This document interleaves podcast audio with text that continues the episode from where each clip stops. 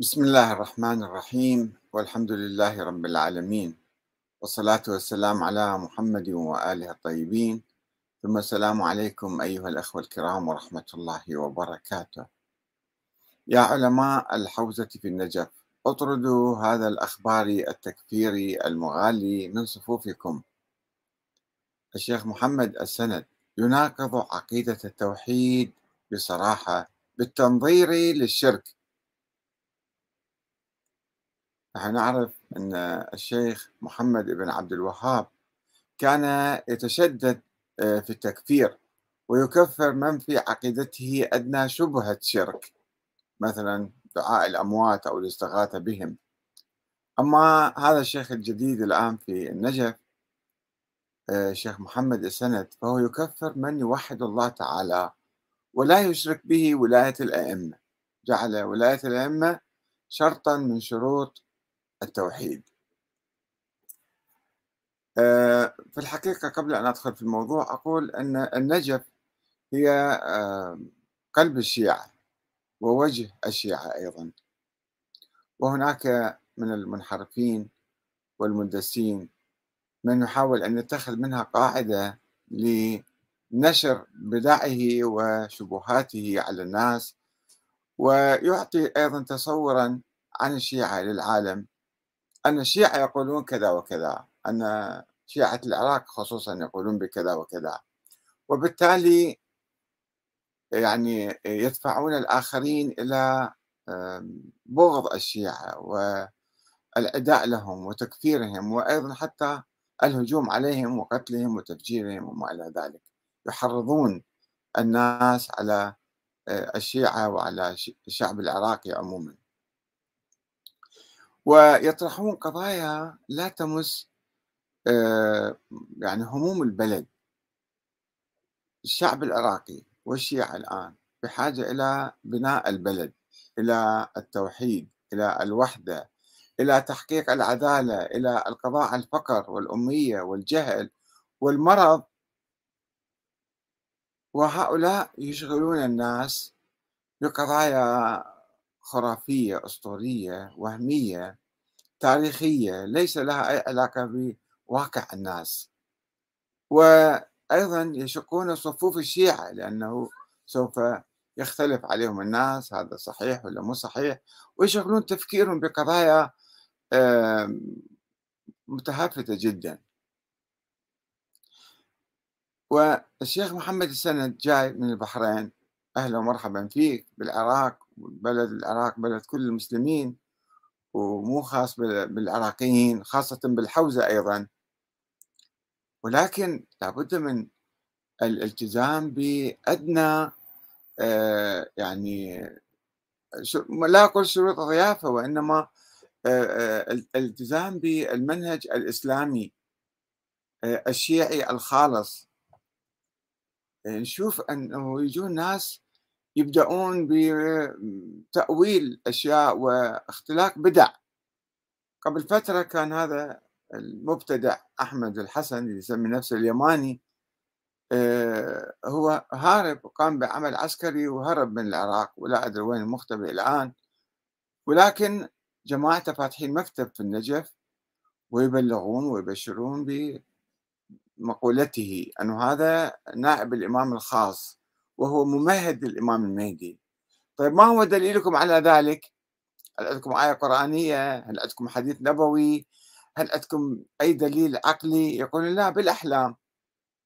شافوا ناس بالحلم وأنتم يمكن تشوفوا بالحلم ويقول لكم تعالوا أتبعوا هذا هذا منطق غير علمي منطق آه، بعيد عن جامعة إسلامية عريقة عمرها ألف سنة مثل حوزة النجف.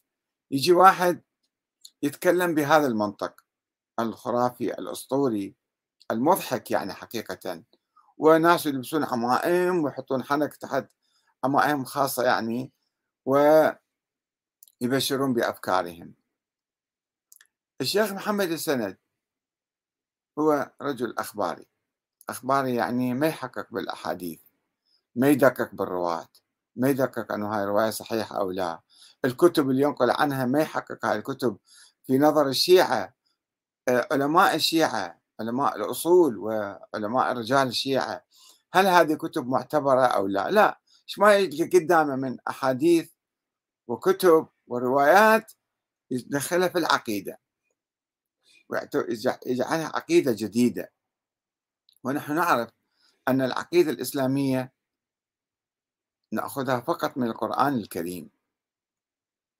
من الآيات المحكمة في القرآن الكريم. ولا يجوز أن نعتمد على الآيات المتشابهة ونأولها بصورة تعسفية حتى نصنع منها عقيدة جديدة. آه الله سبحانه سبحانه وتعالى يقول بسم الله الرحمن الرحيم. هو الذي أنزل عليك الكتاب. منه آيات محكمات. هن أم الكتاب.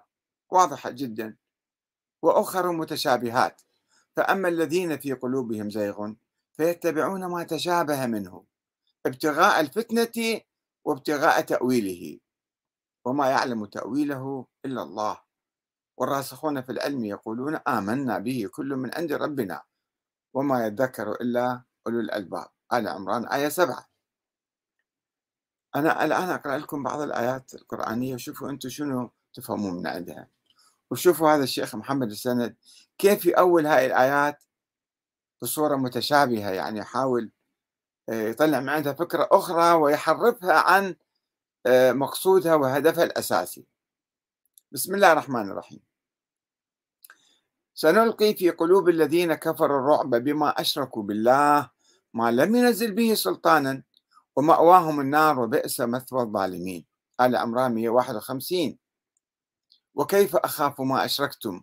ولا تخافون أنكم أشركتم بالله ما لم ينزل به عليكم سلطانا؟ فأي الفريقين أحق بالأمن إن كنتم تعلمون؟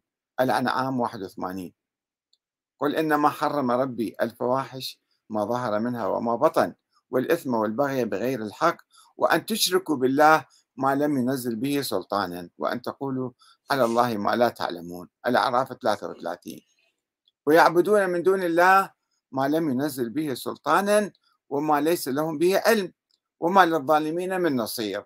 الحج 71 الآيات كلها جاية على المشركين أن ذولا يعبدون الأصنام يعبدون الملائكة الله ما قال لهم الشيء هذا. وما منزل عن تعالوا عبدوا هؤلاء الملائكة أو عبدوا هؤلاء الأصنام بس هم يعبدون. فأساسا الآيات جاية تنفي الشرك. وتنفي يعني عبادة أي شيء آخر. الله وتدعو إلى توحيد الله تعالى.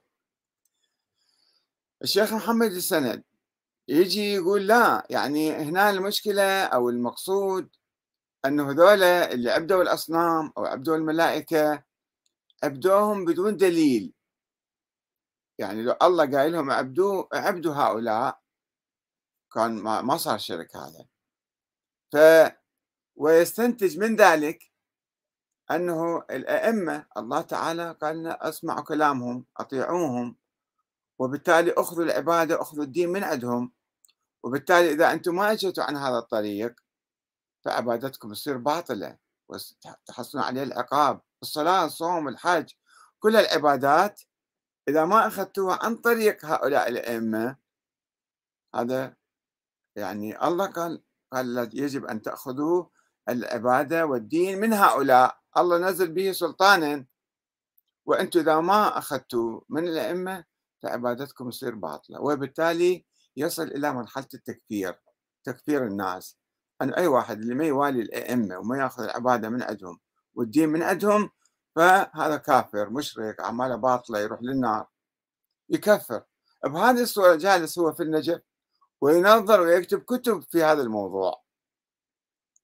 ويدعو إلى الولاية التكوينية لأئمة أهل البيت. الأئمة عندهم ولاية تكوينية على كل شيء مسلطين على الكون. وهذا نوع من الكفر بالله تعالى والشرك بالله تعالى. وعنده كتاب اسمه الإمامة الإلهية جزء 2 صفحة 128 إلى 129 أقرأ لكم فقرات من عنده. وشوفوا كيف يحور موضوع الشرك. وينقض التوحيد يعني يضرب التوحيد ويدخل به شرك شرك الولاء الولاية للأئمة حتى يصير دين جديد عنده.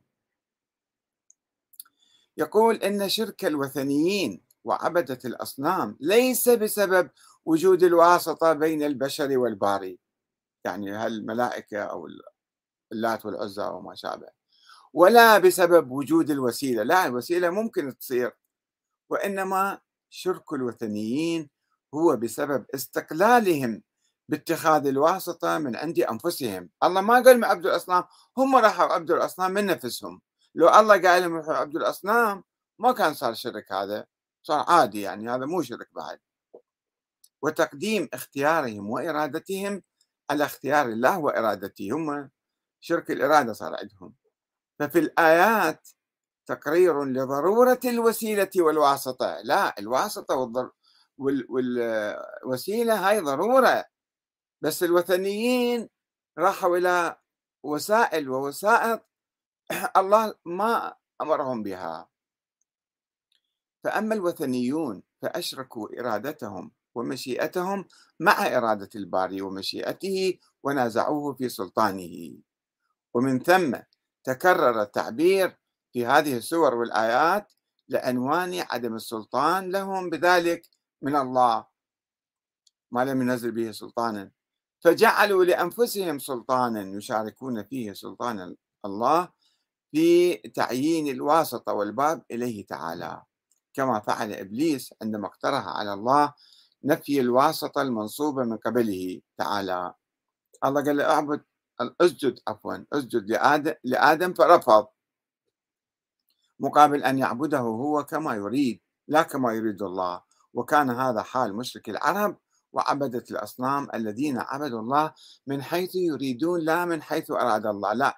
يعني في مجال أن الله إذا أمرنا بعبادة واسطة معينة أو وسيلة معينة فهذا ما يصير شرك المشركين فقط هم الذين عفوا. نعم.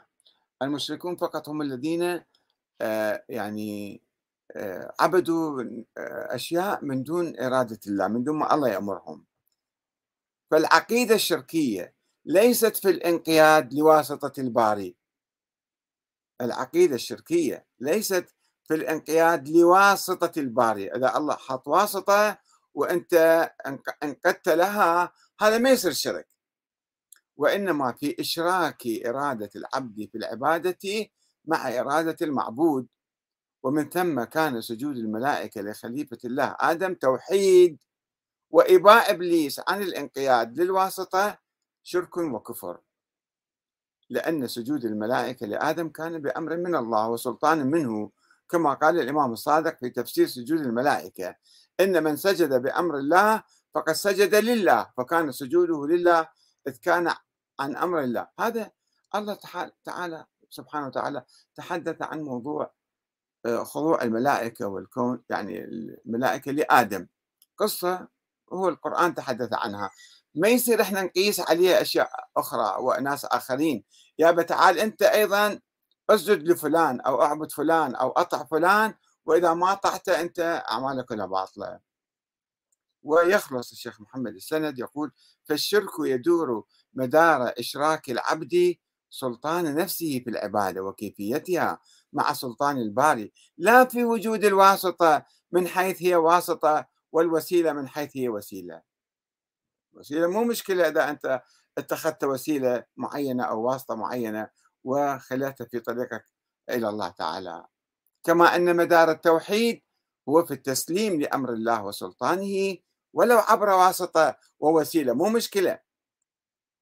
يعني ما يصير هذا شوفوا دخل هنا الواسطة والوسيلة مع التوحيد. يقول لا في نفي الواسطة والحجاب والباب في البين. ثم يحط عنوان الشرك في الأفعال يقرر بإسناد الأفعال لغيره بنحو الاستقلال. إذا أنت من كيفك رحت أتخذت واسطة. أما إذا الله حط لك واسطة فلا مو مو مشكلة عادي يعني هذا. إن الشرك في العبادة لا يتحقق بمجرد الخضوع لغير الله بل فيما كان بغير أمر الله وسلطانه. ثم يقول آه، الإيمان شرط في قبول الأعمال. وقبول الأعمال تشمل آه، آه، معرفة الإمام والولاية له وما يقرر ذلك. وأن ولاية أهل البيت شرط في قبول الأعمال. هاي النتيجة اللي توصل لها. ولاية أهل البيت. زين هاي ولاية أهل البيت وين موجودة بالقرآن؟ وين النبي متحدث عنها؟ من هم أهل البيت حتى إحنا نجي ناخذهم وسيلة أن هم عشيرة كبيرة الأسرة عشيرة كبيرة. يقول لك الإمام الرضا قال كلمة التوحيد حصني ومن دخل حصني أمن من عذابي ثم قال بشرطها وشروطها وأنا من شروطها. طيب كيف أنت أصبحت من شروطها؟ شنو الدليل على ذلك؟ هل قال الإمام الرضا هذا الحديث أم هذا حديث كذب ومزور على الإمام وبالتالي لا يصح الأخذ به. وما له مفهوم شلون يعني شنو سوى هو الإمام الرضا أصلا ما كان يفتي ما كان يجاوب المسائل. وراح مع المأمون وصار ولي عهد واستقال عن الإمامة السياسية والإمامة الدينية. وما كان يقول للناس أحكام شرعية. كان يسألوه شلون أنت؟ الله أمرنا بسؤالك وأنت تقول لا أنا كيف أجاوب أو ما أجاوب؟ ثم يقول الشيخ محمد السند ولاية أهل البيت شرط لقبول الأعمال. يعني إذا ما جبت الولاية هذه هي مسألة غامضة ومجهولة وما نعرف شنو حدودها ومن هم أهل البيت وماذا تعني الولاية؟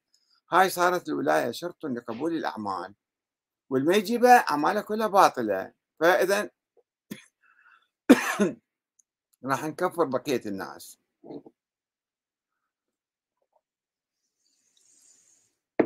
يقول إن صحة التوحيد وصحة الإيمان بالنبوة والمعاد لابد في تحققهما من ولاية ومودة ذي القربى من هم ذي القربى؟ أبناء الحسن داخلين فيهم ولا لا؟ بقية الناس اللي مو هالأئمة 12 داخلين ولا لا هذول من أهل القربى؟ وفي الحديث القدسي ما راح القرآن جاب لنا في شيء اسمه حديث قدسي اللي هذا ما معروف منه مسويه وكلام ما موجود في القرآن ويتناقض مع القرآن أحاديث ضعيفة. يعني ما ما تعرف من وين جاية هالأحاديث هذه. يسميه الحديث القدسي. في القرآن ما في شيء عقيدة خارج القرآن. لا يوجد شيء بالعقيدة ما موجودة بالقرآن وأي شيء جديد هذا مو من العقيدة. يقول في الحديث القدسي ثم لقيني جاحدا لولاية علي لأكببته في سقر هذا يروح للنار إذا ما تولي الإمام علي الله ما قال تعال تولي الإمام علي صحيح الإمام علي هو كان النموذج الأبرز والأفضل والأصح للإسلام ولكن شنو معنى الولاية؟ شنو يعني اولى؟ الآن بعد 1400 سنة إحنا جايين، كيف يمكن نتولى يعني؟ ليش نحب نقول هذا كان خوش ادمي ولا شنو يعني؟ عنده دين جديد ما جاب لنا شيء، شنو يعني نتولى الإمام علي؟ بل إن في بعضها أحاديث. إن لله في وقت كل صلاة نصليها هذا الخلق لعنة. حديث مدري من وين جايبه، لا ذاك الكتاب ولا ذاك المصدر ولا الراوي حتى لو ذكر شنو قيمة هالرواة وهالمصادر؟ إن لله في كل وقت كل صلاة يصليها هذا الخلق لعنة الله يلعن المصلين. قال قلت جعلت فداك ولما قال بجحودهم حقنا. وتكذيبهم إيانا. زين منو أنتم حتى نجحتكم وشلون نكذبكم؟ وشلون صار أنت, أنت شخص نجي نكذبك أو أو ما عرفناك؟ قلنا أنت ما ثابت هذا الشيء لك مثلا. يعني شلون إحنا الله يلعن كل الناس اللي يصلون؟ شو كلام عجيب غريب. أن لله في كل وقت وقت كل صلاة يصلي هذا الخلق كل المسلمين يصلون والله يلعنهم. شوف شلون يعني ما أعرف وين واصل هذا الأخ بهالصورة هذه من من التفكير. ويقول العبادة من دون الولاية عصيانا وعدوان. أنت تصلي تصوم تحج أنت قاعد تحصي الله قاعد تعتدي على الله. والأعمال بدون الولاية آثام. هاي مو مو عبادة الله ما يتقبلها منك. تكفير هذا يصير. ومضمون هذه الروايات يتضمن ما تقدم من أن الولاية شرط في الصحة. فضلا عن القبول مو الله بس ما يقبل عملك لا أصلا مو صحيح صلاتك مو صحيحة. وشرط في أصول العقائد فضلا عن الفروع. ثم يقول إن تلك الأعمال التي صورتها إيمان وطاعة هي في حقيقتها كفر ومعصية. الصلاة صارت كفر الحج صار معصية الصوم صار كفر الزكاة صارت معصية. شو هالمنطق المقلوب؟ منطق مقلوب. يقلب الدين كله رأسا على عقب بهذه التأويلات التحسفية للقرآن والأخذ بالمتشابهات والتركيز على كلمة سلطان وأن ذولا عندهم سلطان المشركين عندهم سلطان لا ما عندهم سلطان. الفرق أنه إحنا نشرك بالأئمة نشرك الأئمة بالله تعالى ونقول عندهم ولاية تكوينية وهم يديرون الكون. هذا مو مشكلة مو كفر هذا ولا شرك. وذلك الوثنيين اللي اعتقدوا بالملائكة واعتقدوا باللات والعزى الله ما أمرهم. طيب أنت وين الله أمرك بهذا الشيء؟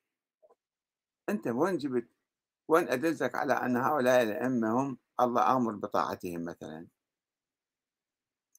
ويروح يتفلسف زايد بعدين يقول آه، وإرادة الله لا يهتدي إليها البشر من نفسه ومن ثم احتاج أو من ثم احتاج إلى بعثة الرسل.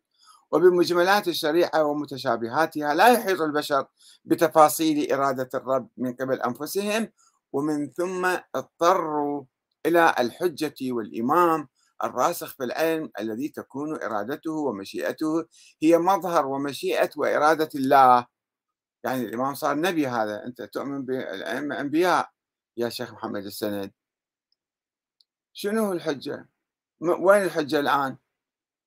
ومنو يقول لك أكو حجة عندنا بعد الرسل؟ فهذا الكلام شوف واحد لما يسوي له عقيدة معينة ثم يضخمها يغالي فيها ويطورها بحيث أن مو فقط يكتفي بأنه هذا الطريق إلى إلى الله لا يصير أنه آه هذا نبي وفوق النبي وهذا أو اللي ما يجون بهالطريق كلهم يصيرون كفار مشركين. ثم يقول ومن ثم اضطر البشر إلى ولاية خليفة الله والمطهر من عترة نبيه. من هو هذا؟ وشنو الدليل عليه؟ لكي يطلع على مواطن إرادات الله ورضاه. الإمام في نظر الشيخ محمد السند هذا مثل النبي يطلع على إرادة الله أكو وحي ينزل عليه يعني. هذا كفر. ما عندنا شيء إحنا النبي محمد خاتم الأنبياء. ومن, ومن لا يؤمن بخاتمية النبي محمد فهو ينكر ضروري من ضروريات الدين. ما عندنا واحد بعد ينزل عليه وحي وعنده علاقة بالسماء. الأئمة رواة أحاديث علماء أبرار ليس أكثر من ذلك. ومن يقول أنهم أنبياء فقد كفر هذا والأئمة يلعنوهم. الأئمة نفسهم كانوا يلعنون من يقول أن الأئمة أنبياء أو ينزل عليهم وحي مثلا. فاللي آه، وإلا امتنع عليهم عبادة الله وكانوا فيما يمارسونه من طقوس وصور عبادية يعني صلاة وصوم وحج وكذا هي معاصي وتجري على الله. شايفين شلون؟ أكو واحد بالتاريخ قال هالكلام. كلام شيء عجيب غريب وجالس بالنجف وفارش نفسه وحاط له منبر ويتكلم وذول الناس اللي مشايخ الآخرين بالنجف المراجع والعلماء ما أدري يسمعوه يطلعون عليه ساكتين عليه يأيدوه يعارضوه. ليش ما يتكلمون؟ ليش ما يكون يعني صوت القرآن الكريم يخرج من النجف؟ صوت الإسلام صوت التوحيد صوت أهل البيت المو... الإمام علي الموحد. ثم يقول آه و... وكانوا يطيعونه من حيث تريد أنفسهم ولا يطيعونه من حيث يريد. ولأجل ذلك احتاجوا في تحقق عبادتهم لله تعالى إلى دلالة وهداية الإمام والحجة المنصوب من قبله. بعدين يجي يقول السلام عليك يا حجة الله في أرضه وسمائه. الإمام المهدي خاطبه يقول يا حجة الله في أرضه وسمائه. وينه أصلا؟ ما موجود ولا مولود. فالشخص موهوم يعتقد أن هذا الموهوم هو حجة الله في أرضه وسمائه يعني الملائكة لازم يسمعون كلامه. يكرر الكلام عدة مرات. إن صورة العبادات من دون طاعة الله بولاية وليه هي عدوان وعصيان. عدوان وعصيان. كل الصلاة والصوم والحج والزكاة والعمل الصالح كله يقلبه إلى عدوان وعصيان. فيصير يكره الناس الآخرين. وهذا إذا تكلم بالنجف يعني يتكلم باسم الشيعة يصير. الناس هكذا يفهمون وهو غير حقيقي وغير صحيح. يقول يتبين وبهذا البيان العقلي يتبين. بيان عقلي مو بيان قرآني. بيان قرآني ما عنده. يقول يتبين المعنى الثالث للقاعدة وهي شرطية الولاية في العبادات والأعمال. أن بدونها تكون تلك الأفعال هتوك وإجراءات واجتراءات على المولى العزيز. يؤزر فاعلها ويأثم بها بدل أن يثاب لا أن يحرم من مجرد الثواب. الله يعاقبك ليش صليت؟ ويعاقبك ليش صمت؟ ويعاقبك ليش حجيت؟ وليش زكيت؟ وليش عملت صالحا؟ هذا المنطق اللي يبثه هذا الشيخ الأخباري المغالي التكفيري جالس بالنجف. لذلك أنا أقول يا علماء الحوزة اطردوا هذا الشيخ وأمثاله من الحوزة وخلوا الحوزة علمية حوزة أصولية اجتهادية. سابقا علماء قوم في القرن الرابع الهجري كانوا يطردون من قوم من, يق... من لا يقول بسهو النبي. يقول النبي كان يسهو أحيانا. إذا أجى واحد قال لا النبي ما يسهو ويطلع برا من قوم. ليش شوه سمعتنا ليش شوه سمعة قوم. وهذا جالس هو وأمثاله يغالون ويكفرون ويشركون ويقولون ما يشاءون ولا أحد يراقبهم ولا أحد يحاسبهم ولا أحد يلتفت لهم أو يرد عليهم على الأقل. يقول آه، نفس الشيء يقال في الولاية والإمامة هو اعتقاد بالتوحيد في مقام الطاعة والولاية. فهذه مقامات وأركان للتوحيد لا يتم صرح الاعتقاد بالتوحيد إلا بها. زين شنو دليلك يا شيخ محمد السند؟ يقول تفسير القمي. تفسير القمي علماء الشيعة من أول يوم ما يقبلون به أنت شلون أخذت هذا آه، لك يعني كتاب مقدس؟ يقول حينما سئل عليه السلام من هو؟ ماذا يقول أيضا. قال هو لا إله إلا الله محمد رسول الله علي ولي الله. إلا ها هنا التوحيد. زين إذا واحد ما قال علي ولي الله يصير كافر يصير مشرك. ما كلمة التوحيد هي لا إله إلا الله محمد رسول الله فقط. ما بها علي ولي الله. علي ولي الله نعم ولكن مو من شروط التوحيد. هذه كلمة مضافة. الغلاة أضافوها في الأذان. المفوضة. يقول الشيخ الصدوق لعنهم الله ذولا أضافوا في كتابه من لا الفقيه. ثم يروي رواية أخرى كل الروايات أخبار غير دقيقة غير صحيحة. باني فكرة وتأويله للقرآن بصورة تعسفية على مجموعة أحاديث ضعيفة ومختلقة. وغير ثابتة روى الصدوق في الأماني بإسناده عن ابن عباس. الصدوق في القرن الرابع الهجري يروي عن واحد قبل 400 سنة 300 سنة. قال رسول الله المخالف على علي بن أبي طالب بعدي كافر والمشرك به مشرك. اللي يشرك هو والآخرين هم يصير مشرك هذا.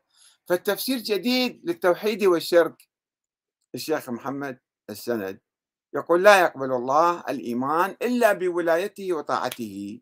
آه، ضمن هذا الحديث جابر ما يدري من وين.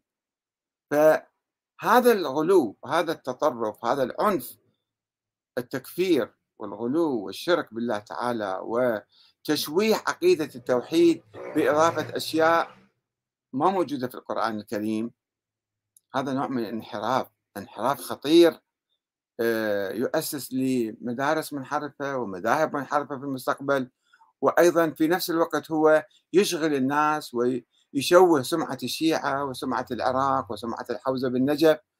ولذلك أنا أقول إذا ما تردوا على الأقل ردوا عليه ناقشوه وقولوا له كلامك مو صحيح. مو فقط العلماء حتى الناس العاديين الذين يسمعون كلامي عليهم أن يروحوا يذهبوا إليه ويحاججوه وينقضوا كلامه ويردوا عليه. لأنه هذا إذا استفحل وسيطر يختطف النجف يختطف الحوزة ويختطف الشيعة والعراق. لا سمح الله. والسلام عليكم ورحمة الله وبركاته.